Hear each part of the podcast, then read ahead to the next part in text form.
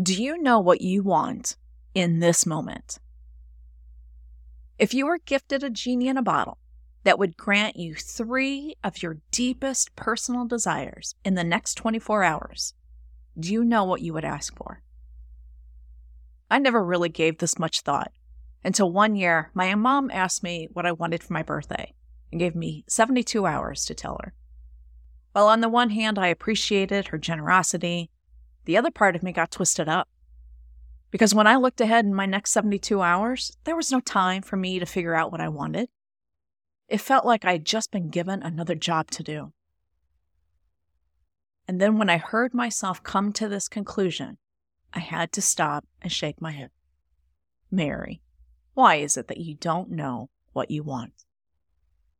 In today's conversation, we'll discuss the reasons why you may not be clear on what you want what you can expect to experience as you explore what you want, and where to get started.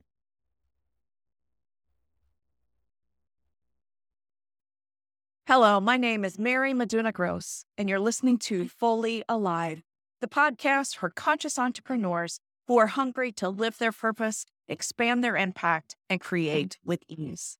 If today's conversation stirs up something in you, maybe it's a question, an emotion, or an inspiration, and if you would like support as you begin to explore what you want, and maybe why you haven't given yourself permission to be clear on what you want, stay tuned to the end of the episode and I'll let you know how to get in touch with me. But for now, let's get to it. So, as I was saying, I heard myself come to this conclusion that knowing what I wanted for my birthday was going to be another job. I had to pause and shake my head and really ask myself, Mary, why is it that you don't know what you want? As I explored this further, I realized that this was showing up for me in several other ways. What did I want for dinner? It doesn't matter. What do I want to do this weekend? I don't know. What do I want to wear? Whatever. As an entrepreneur, if you don't know what you want, you're going to get what you get. This experience brought to my attention how important it is to know what we want so that we get what we want so that we can feel satisfied.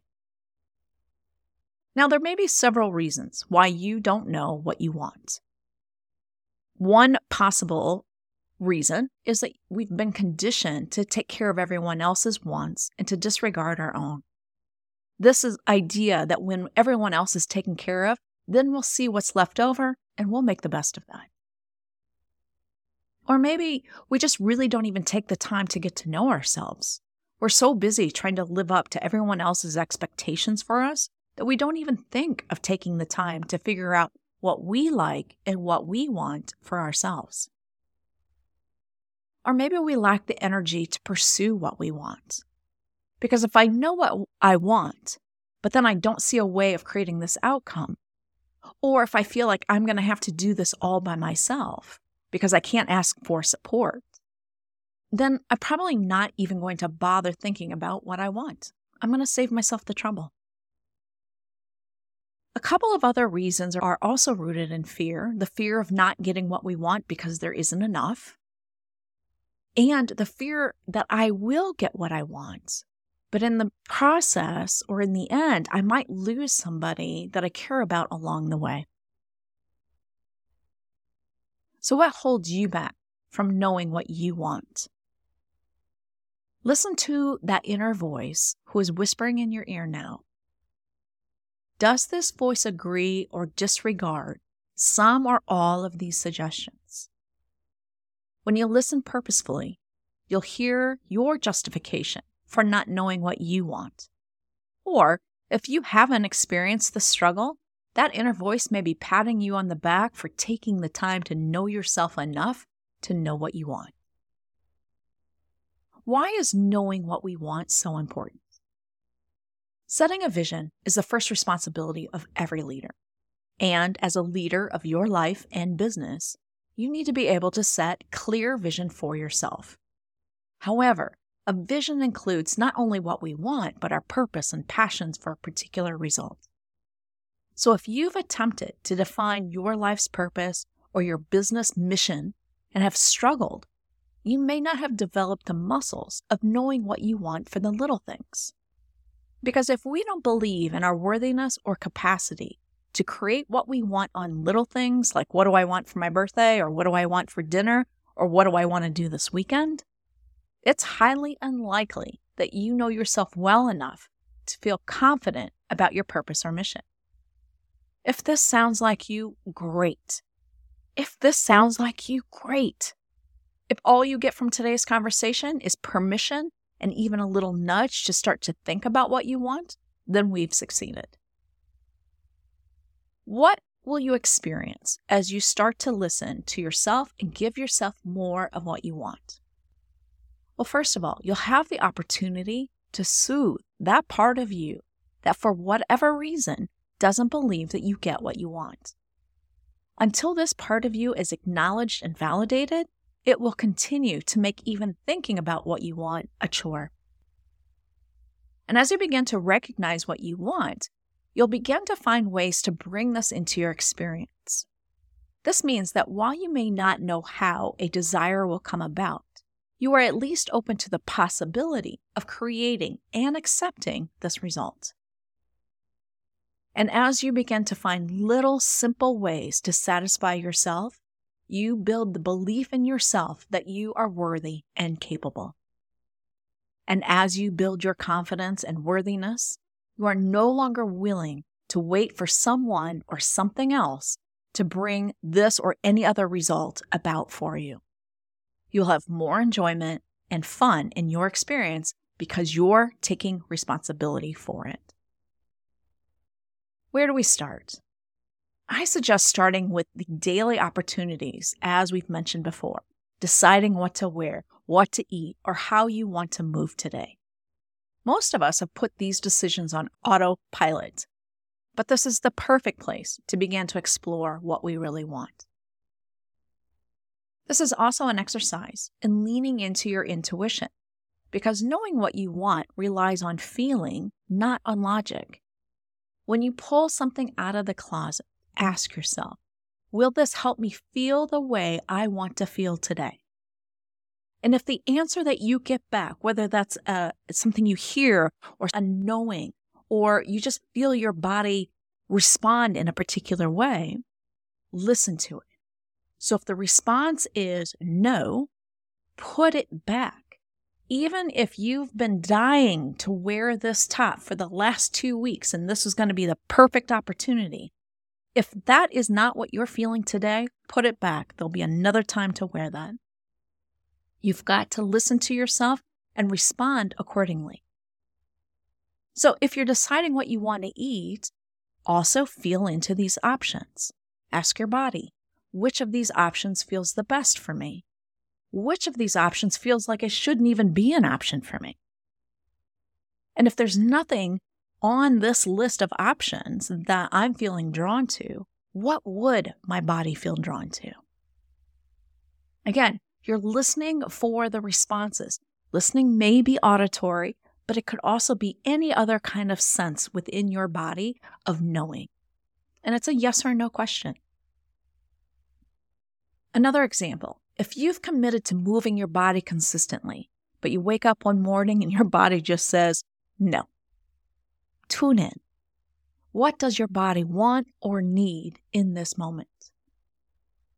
When you listen, you're going to hear if your ego is just preferring to stay in bed, and it will have very good justification for doing so, or if your soul needs some attention.